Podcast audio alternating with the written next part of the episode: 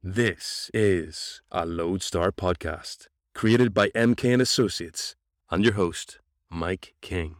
Our sponsor is Project 44, operator of the world's most trusted end-to-end visibility platform.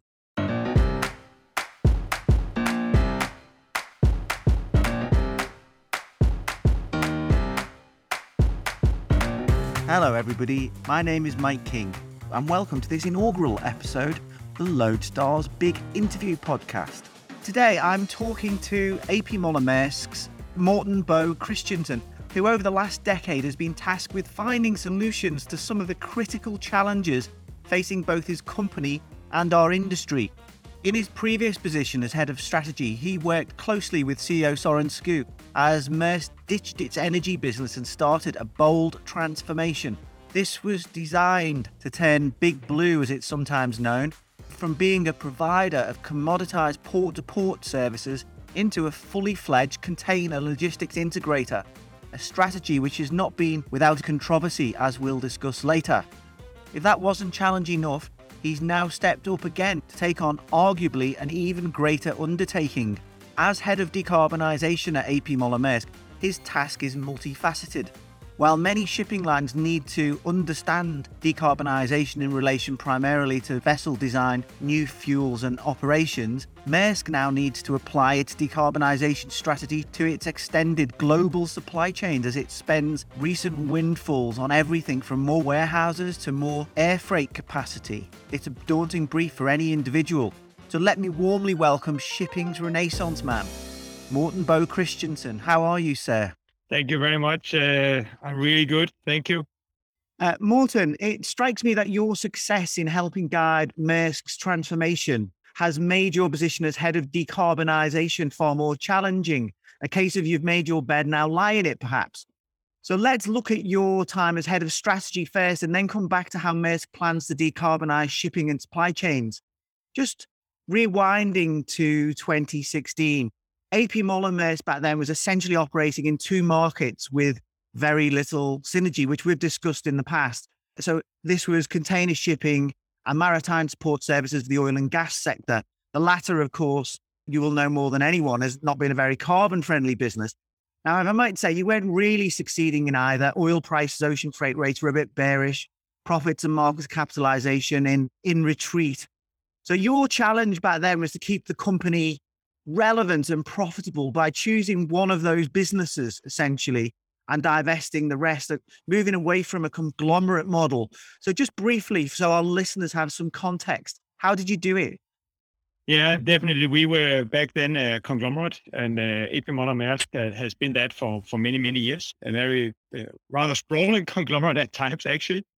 Uh, served the company very well for many, many years, but but clearly, uh, clearly had run its course. And indeed, uh, the tasks that we had from our board and, and from the, the Moller family that still controls uh, the majority of, of the company was really that our company has existed for more than 100 years. Your task is uh, to make sure that it is still relevant uh, 100 years from now. And that's actually a somewhat unusual task to get as both for Søren, I think, as a CEO, but certainly also for all the rest of us who were helping him, right? Because normally you look, um, it's not a 100 year horizon you look at, but we really did that. And, you know, when you put on that lens, um, although actually sort of from a short-term perspective, profit pools were bigger, were bigger in upstream oil and gas. But for us, it, it was actually quite clear that on a 100-year horizon, then uh, we, we have a fundamental belief that people will still be trading with each other 100 years from now. But it was also quite obvious for us that 100 years from then, that being in upstream oil and gas was not a relevant place to be. And, and then I think topping that up with the DNA of our company, we have done many, many things, uh, but the red thread have always been uh, to enable global trade and global supply chains. So I think it would have been very difficult for our board and our owners to see us not not be. That's really what we do. That that runs up that runs in our veins. So that was in a way an easy decision, but of course it was not because this was half of the company that we had to um, flip around, and then the rest of it we had to turn ninety degrees. So um, I, I, think daunting task, and I, I, think that describes it quite well. So after that, we saw a, a di- divestment of large chunks of that conglomerate, and now with this, there's been this big refocus.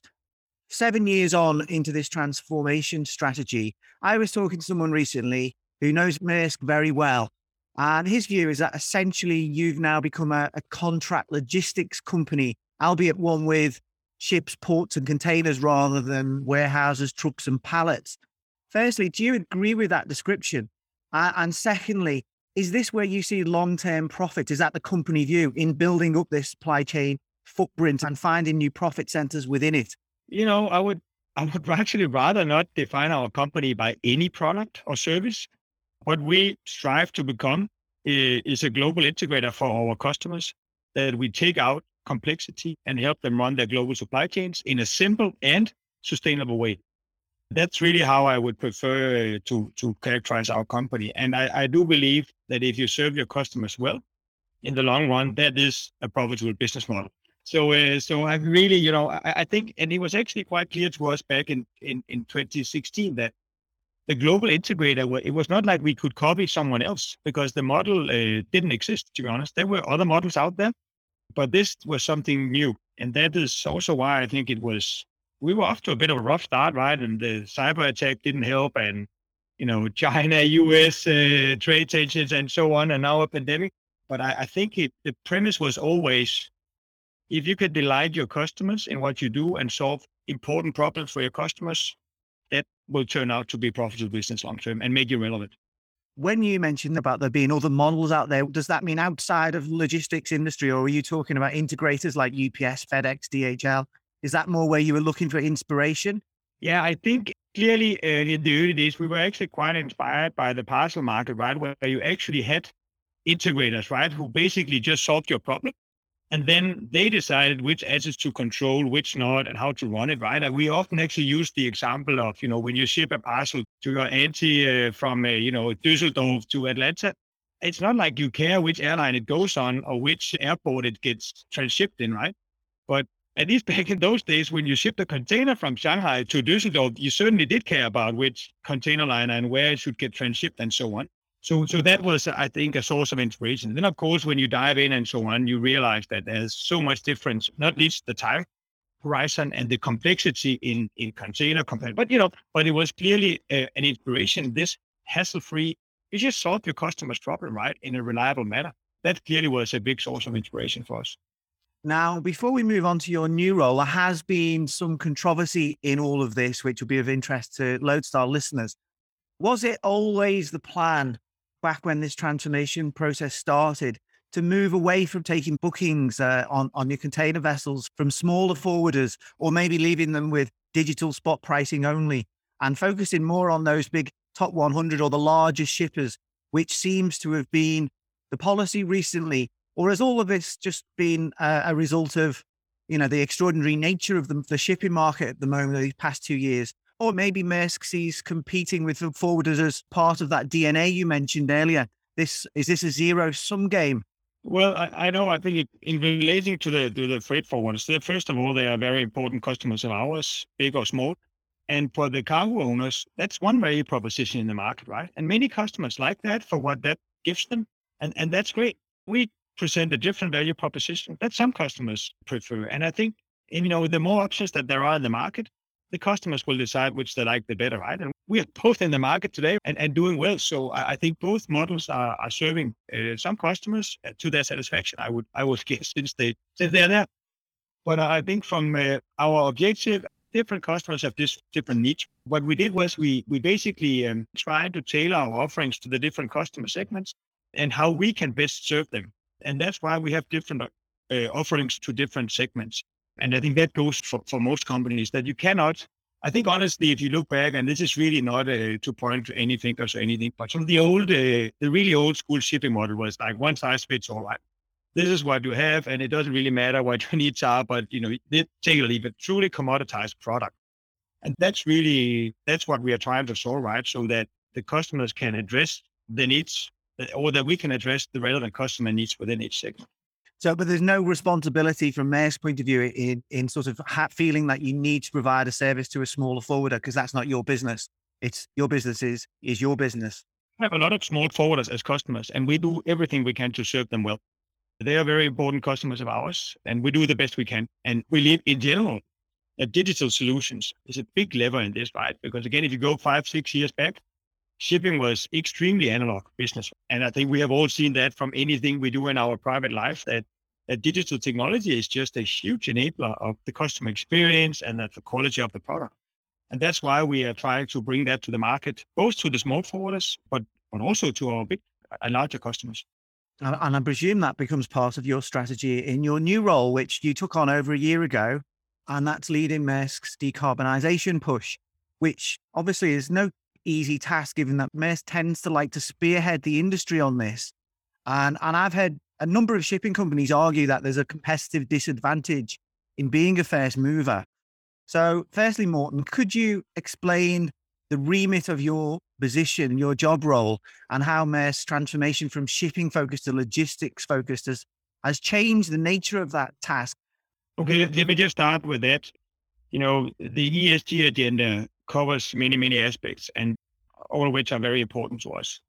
When we look at the different problems to be solved and to be addressed, for us, one task kind of uh, dwarfs the others, which is the fact that our company emits actually more CO2 than the country we are headquartered in. And it is a small country we're headquartered in, but still. So that is kind of a challenge that is of a different magnitude than the rest of, uh, of the ESG uh, focus that we have. So that's why we have decided to carve it out. And, and it is an area where we have, as you can see, decided to take a very active role in really, really pushing it because we think we can. We have a very high bar on all the other ESG parameters as well. But uh, relative to this, the climate agenda, we, we can we can do less relative, right? So this is really why we have decided to carve it out. And I think actually for me, the transition was surprisingly natural because again, the whole remit of the global integrator was to, at the end of the day, make sure that our customers can keep running global supply chains. We think that's good for our customers. We think it's good for their customers. And we actually think it's good for global growth overall. And the first focus on the global integrator was really about simplifying and digitizing so that it was accessible to others and easier to do. But I think what we realized over those five, six years that passed was that actually doing it in a sustainable manner was actually also a prerequisite for global supply chains to sustain. Because the way things are going with the climate, I think we all, I mean, I don't know, we all read the three and a half thousand pages of the IPCC report, but I think most of us get the gist of it. I mean, we are headed for disaster as humanity, right? If we keep going the way we are going. And shipping and logistics is part of that problem. It's a big part of the problem. I mean, moving global freight around the world emits more than three and a half billion tons of CO2. It's about 10% of all energy related emissions, just moving stuff around. That simply cannot go on. And again, if you take the long view of this, we are quite sure that whether it is in 10, 15, or whatever years from now, our customers and their customers simply cannot accept that.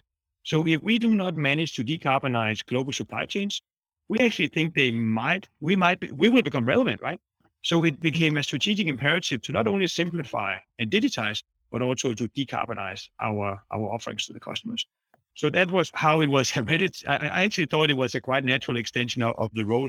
And as you said, no, uh, we haven't made it any easier by expanding on the land side uh, because it's difficult enough to decarbonize shipping. But the land side with trucking and barging and warehouses and terminals and so on, uh, it certainly doesn't make it any easier. But again, if you take it from a customer perspective, yeah, it's great that we can provide them with a product at sea, which is carbon neutral, but they need their stuff from A to B, not from one port to another. So again, if we are to be true to our strategic direction, this is just a strategic imperative for us. This is a Loadstar podcast created by MK and Associates and your host, Mike King. Our sponsor is Project 44 operator of the world's most trusted end-to-end visibility platform, which tracks more than 1 billion shipments annually for over 1,000 of the leading brands, including top companies in manufacturing, automotive, retail, life sciences, food and beverage, and oil, chemical and gas. Using Project 44, shippers and carriers across the globe drive greater predictability, resiliency, and sustainability. I'm interested to hear about some of those investments in these technologies and and particular solutions in shipping or in logistics in a second. But essentially, you're still a business, and and we do face this fundamental climate change threat as a world. But at the end of the day, you need to come up to something that solutions that work for the, the AP Moller business as well. So eventually, is that if you look at this in the long run, whether it's as a provider of logistics solutions or shipping solutions to the biggest shippers, is your view that if you can provide them with sustainable decarbonized solutions, then you will actually have a competitive advantage down the road rather than being forced into this by regulators? to be honest, I do think that to get all the way through for shipping, we do need regulators to step up eh, and regulate this. We basically need a price on carbon, right? I, I think that we've been very clear around that, right? And and that needs to be done under, uh, of course, under the International Maritime Organization, right? So if you look out, let's say 10, 15 years, and also looking at the rest of, of shipping, we need that regulation, right? So I just want to make that uh, clear. However, that cannot be a, an excuse not to act. And the way we see it is actually that, first of all, we actually have an obligation to do this because, I mean, we are part of the problem. We have built, same as any other logistics company, we have built our businesses emitting CO2. Well, same as most companies, actually. So we have an obligation to do it. I think that's number one. And we actually feel that obligation. And then, secondly, we have an increasing, and I would say fast increasing number of customers for whom this is really very important. A lot of our customers are setting very ambitious targets for their own companies, including their so-called scope three, so the emissions that other emit on your behalf. And and for many of those, let's take a, a sports shoe manufacturer, for example, right? They do not actually emit a lot of CO2 themselves. They have a lot of CO2. They they basically source the product, the marketing, they sell them and design them. So, for example, the supply chain is a significant part of their emissions that they need to address. So they are interested in solutions that actually solve the problem. And so we are seeing increasing demand uh, in that. And these customers, they are willing to pay a reasonable premium for this because these new fuels are, of course, uh, significantly more expensive. And we are seeing a, a strong demand on that. And also from our side, we are also willing to pay part of the premium, right? I mean, why, why should we just pass it on? We are, like I said, we are part of the problem you know, this is a technology game because this is about all this power to X and so on. So at some point in time, we will reach parity and these fuels will become cheaper than oil, right? And then, you know, then there is no problem. But there is a period of time where we need to invest and we are willing to do that. And a lot of our customers are as well. I think with the speed that we can ramp this up, we actually think that there will be enough demand. Can we cover every last cent? No, I don't think so. But that's okay. I think the important thing is to get going, get moving, and because the task is daunting. It is, um, I mean, it, it's not difficult from a technology perspective, to be honest. It's the scaling that is just daunting, right? But that's just all the more reason to start now. You mentioned the, these more expensive fuels. Are you confident there will be enough alternative fuels available in sufficient volumes? And, and in terms of those fuels, I know you've placed some vessel orders recently. How exactly are you looking at those fuels? Where are you placing your green fuel bets essentially? we have a, a lot of engineers working in this company and they spend many, many, many hours studying this. So the future fuel mix is relatively complex, right? The one thing we do know is that anything fossil obviously cannot solve the problem. And when we look at the green products, so those with low or very low uh, greenhouse gas emissions, then, then we look at methanol, which is an alcohol that does contain CO2, but can produce by extracting CO2 from the air one way or the other. That is one of the solutions, and that is the most technologically mature solution. It's actually possible to order an engine today. You can build a ship. That's what we've actually ordered 13 already. And it's actually proven technology. We simply know it will work. We know it can work. There's a fuel challenge, but let me get back to that. Then um, there's a lot of talk about ammonia as a fuel also, and, and we also uh, believe in that. It's just more uncertain because, first of all, from a technology perspective, the engines and so on are less developed and they're not proven technology. That, properly new engines that needs to be developed. The engine manufacturers are working on that hard and, and they expect to come out with the first one in a couple of years. But then they need to run them in, they need to engineer bigger engines and so on. So, you know, just looking at the pace of this, it'll take a while before we can get some really big ships out sailing on ammonia, assuming that we can handle the challenges that there are with this fuel. Because it's very popular, I think, because it's kind of the perfect e fuel. It, it's very simple to make it from simply just ambient air, water, and renewable energy. But it's a gas which makes it difficult to handle. And importantly, it's a highly toxic gas. So both in terms of safety on board our vessels, but also in relation and, and you know, if you have slip in, we typically bunker in large cities. So that's a safety concern as well. And then we have the marine environment because if you actually have spills of ammonia into the marine environment, it is extremely harmful, as opposed to, to methanol, which is an alcohol which will evaporate and do limited harm. So there are just a lot of uncertainties also on the so both on the safety, the environmental, and the regulatory side that needs to be solved. We think they will be solved. We certainly hope they will be solved. We just don't know when, and we are really not entirely in control. So the way we look at it is that if we want to do something in this decade for real, for us, there is one option, and it is methanol, and it's a great option. And the last thing I should say about methanol, why we like that so much, existing ships can be retrofitted. So you have these 20, 30 year assets costing you hundreds of millions of dollars. You can actually retrofit them at a reasonable cost to run on methanol. And I think that's just a huge advantage because it means you don't need to talk about stranded assets, right? So that's why we like that technology. But we are not uh, in love with it. We are not, uh, it's not our sole bet. Uh, it's just what we can do now. And then when new better technologies present themselves, we'll go with that well, there's not, not much about the future that we know. I do think I know that it will be a complex fuel landscape in the future, but hey, we can deal with that. It's not just about the sorting out, ordering the right vessels, being able to retrofit existing vessels for these new fuels. You're also a big terminal operator. What's the plan there? I mean, we're talking about big infrastructure investments you need to feed these new ships. Definitely, the terminals are very important in, in so many ways, but also as uh, as a bunkering location for the new fuels. Actually, you know, methanol again, it's it's a liquid. It's it's very simple to transport. You can use a normal bunker barge to to fuel the vessel and so on. So the infrastructure on methanol is actually uh, relatively straightforward. Uh, it's a very different story with ammonia, where it is very very complex. So sort of at the short medium term, uh, that's probably not our biggest concern, although uh, of course very important. I mean, clearly our biggest concern is just the availability of these fuels because you know, it sounds very easy, right? Hey, you know, it's all there and you just need to put something different in the tank. well, there's a lot of methanol in the market today. It's actually one of the most commonly traded chemical commodities, but it's all made on coal or natural gas as a feedstock, right? So if we burn that, we are not solving the problem. We're just burning another fossil fuel. Um, so you need to make it either from a sustainable biomass or via this power to X, where you use uh, electrolysis to split water and you use the hydrogen and you pair it with with biogenic CO2.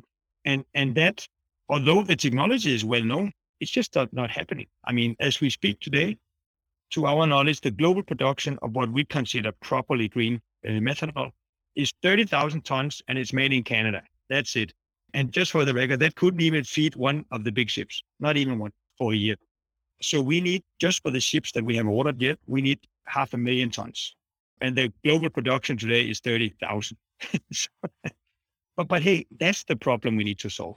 And that's actually the reason why we have decided to lean in a bit on this is really to say that, hey, we are in the market for this stuff because what we realized was that there was a little bit of a chicken and egg type situation where nobody produced green fuels because there was no market, there were no ships to burn it, and nobody built the ships because there was no fuel. So there you are looking at each other. And and we are, I think we're trying to break that situation now. And and I, I must say that um, so far, uh, am I confident? I think you asked me, am I confident that I will get it?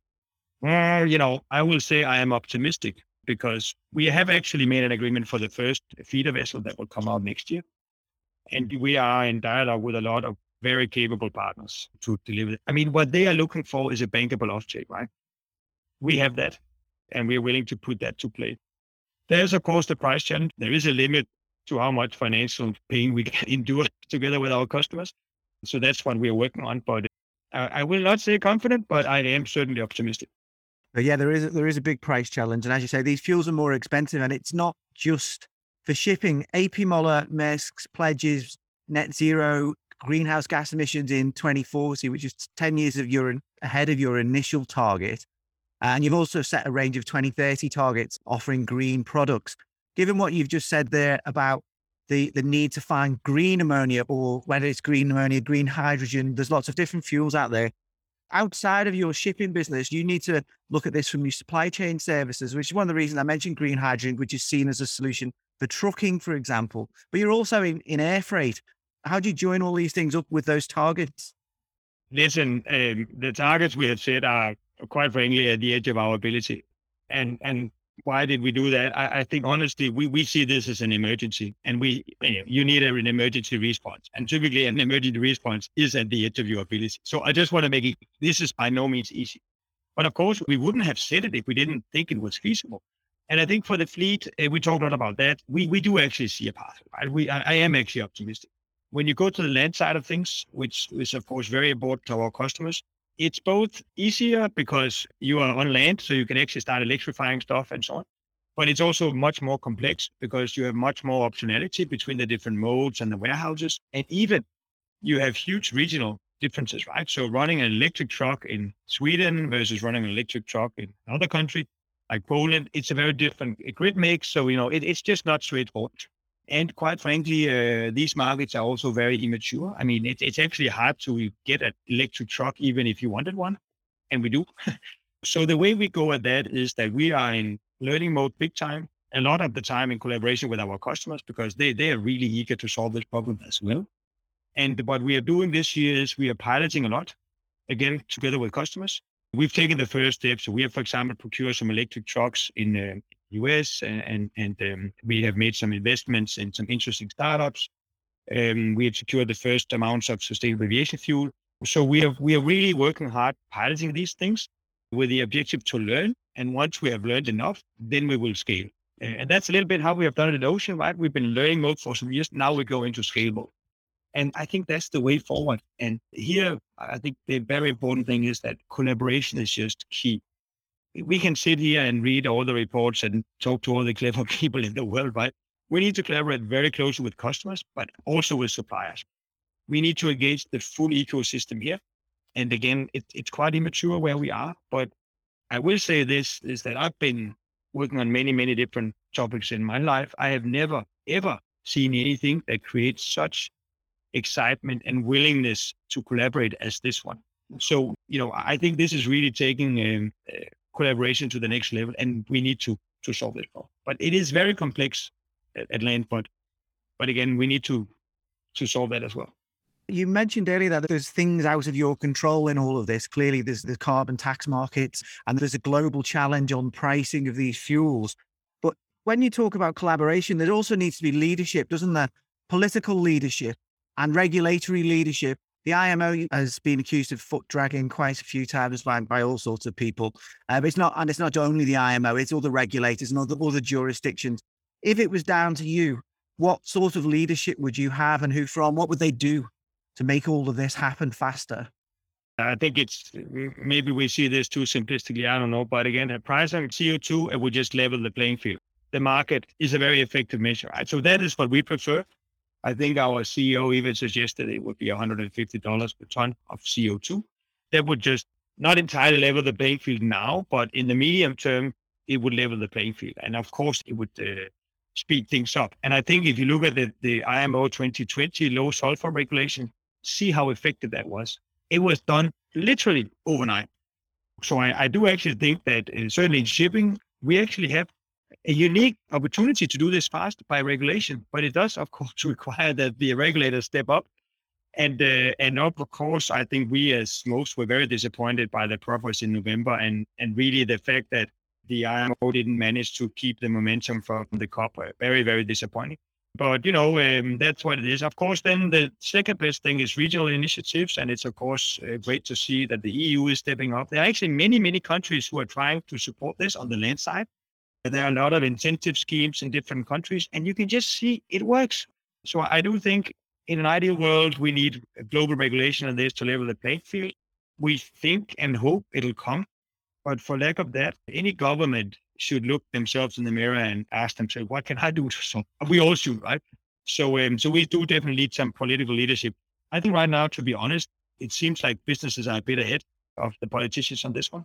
I, I think it'll create some quite nice push on the politicians as well. So we should, same as every other company, just keep pushing. Some of those politicians have said that net zero isn't enough as an emissions target for shipping, and and that we should be the aim really should be absolute zero. What's your view on that? Of course, we completely agree. It should be absolute zero. I, I think we try to rely on what knowledge is out there and what is sort of scientifically sound and realistic. And, and we have decided to lean on this so-called science-based target initiative. who have uh, defined what they mean by net zero. And that is, uh, and may, we make that very clear, then priority one, two, and three is to abate real emissions. I mean, make no mistakes. It's not like we are just offsetting that. No, no. I mean, th- we are abating real emissions in our supply chain. Uh, and we are doing it in accordance with the, Science Based Target Initiative. And the way uh, uh, that is defined now, they actually allow for a small, very small actually part of what they, I think they call them like unabatable emissions to be offset, right? That is where we are now. Let's see. I mean, this area is moving so fast. Let's see where we are. I mean, we updated our vision now compared to three years ago. We want to be at the edge of this and do the most we can. But for now, we stick to the Science Based Target Initiative. And quite frankly, that's a pretty ambitious one, right? And actually, we even shaved off 10 years. So we think for now that's that's enough challenge uh, for one company. Morten Bo Christiansen, thank you very much for joining me on this inaugural uh, Loadstar Big Interview podcast. Thanks for inviting me. It was a real pleasure. Thanks. I'd like to thank my editing team, the amazing Karen Ball and Tom Matthews. Big thanks also to our sponsors, Project 44. And gratitude to you all, of course, for taking the time to listen. We'll be back soon.